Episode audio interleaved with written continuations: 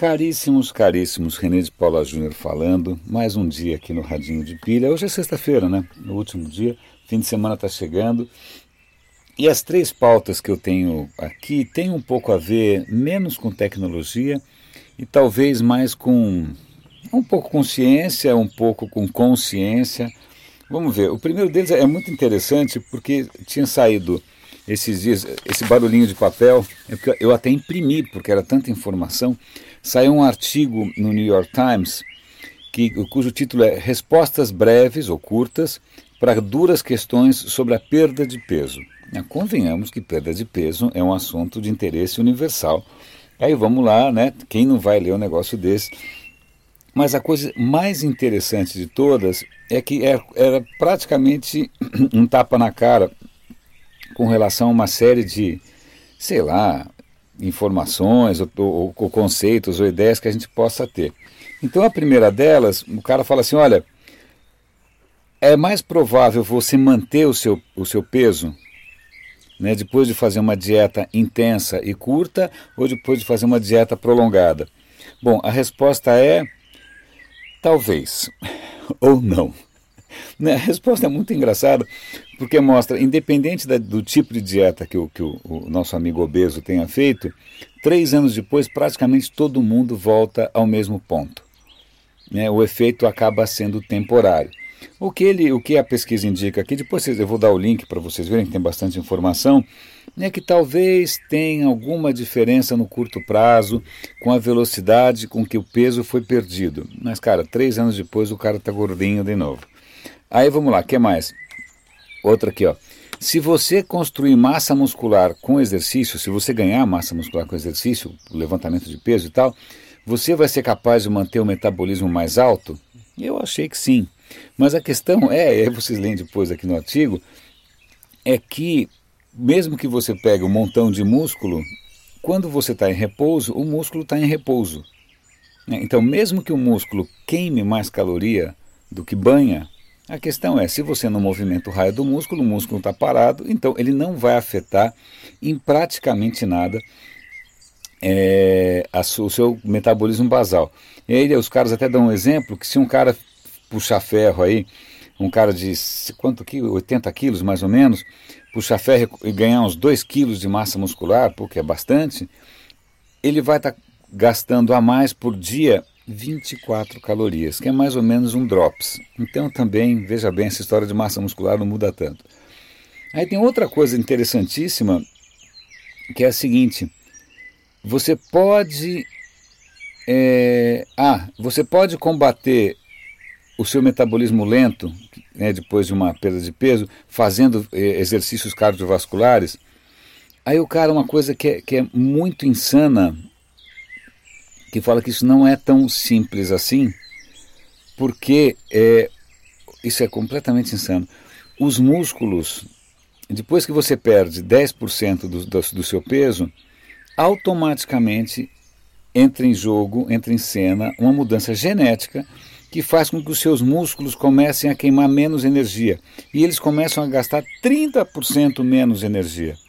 Então, olha só, você perdeu peso, ganhou massa muscular, Aí você fala, pô, tô bem, né? Mas na verdade o seu, o seu corpo automaticamente fica mais eficiente ainda e vai gastar menos caloria do que você gastava antes e você vai engordar tudo de novo. Em suma, aí tem algum tipo de dieta né, que mantém o peso, blá blá, aí o cara fala, olha, a história de carboidratos, glúten, o diabo a 4 e tal, é, dá mais ou menos na mesma tudo. O importante é que se você perder 5% do seu peso, a sua saúde melhora. E, e aí, no fim, os caras recomendam que a combinação ideal é a vigilância constante, manter vigilância do peso, controlar o que você come, fazer exercício, quer dizer, o kit completo. Então, foi interessante ler isso, mas o mais maluco foi ler no mesmo jornal, isso foi o New York Times. Eu vou dar o link para uma, uma outra matéria do New York Times, no mesmo jornal, no, no dia seguinte, em que os caras fizeram pesquisas com ratos, tentando mostrar que se os ratos que fazem exercícios acabam tendo é, um ganho de peso, uma perda de peso mais consistente, vão ser mais saudáveis para sempre, blá blá blá blá. Ou seja, no mesmo jornal, praticamente em 24 horas, você tem estudos científicos sobre perda de peso que não batem entre si. Tudo bem, um está falando de rato, né? de repente é isso. Ou então os jornais descobriram que toda, qualquer matéria sobre peso, não importa qual a conclusão que ela tenha, ela vai atrair tráfego. Bom, agora outra coisa que atrai tráfego, que é sexo. E eu vou dar o link aqui, pro, e, e aí já, já aviso, não é, não é uma coisa muito recomendável para você assistir no trabalho em público. É um vídeo da BBC mostrando que na Austrália, uma faculdade de design está com o curso de design de sex toys, de brinquedos sexuais. E aí é, é, é interessantíssima a matéria, né? Mostra lá a professora, ela mostra como tradicionalmente os brinquedos sexuais eram feitos, é, digamos, muito realistas. Né? Eu vou ser bastante. Depois vocês veem com um pouco mais de detalhe o que, que ela quer dizer com muito realista. Realmente muito realista. Ou talvez até hiperrealista ou irrealista, mas tanto faz. Digamos que é esqueuomorfismo, baseados na natureza.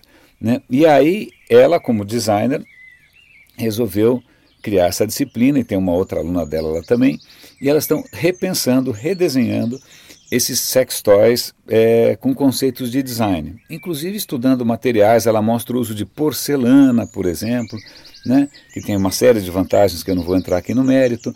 Então, vale a pena dar uma olhada. É, fique aqui uma observação rápida. É isso, é, para a turma de User Experience é, é, extremamente interessante, porque resgata aquele conceito de joy of use.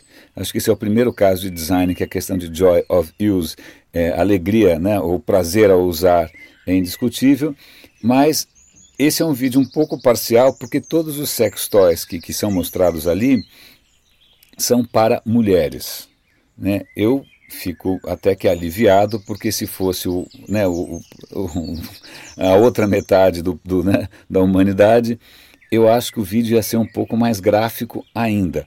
Mas, de qualquer maneira, vocês que lidam com user experience, vocês que lidam com design, vocês que lidam com produtos, vocês que são empreendedores, está aí uma nova frente, se for pela frente, né, de trabalho é, para todos vocês. Espero que vocês se divirtam.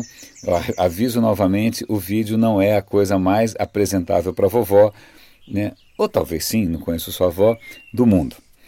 Grande abraço, René de Paula Júnior falando aqui no Radinho de Pilha. E até segunda. E no final de semana eu mando a newsletter pra, com, com o, qualquer episódio que você tenha perdido. Abraço.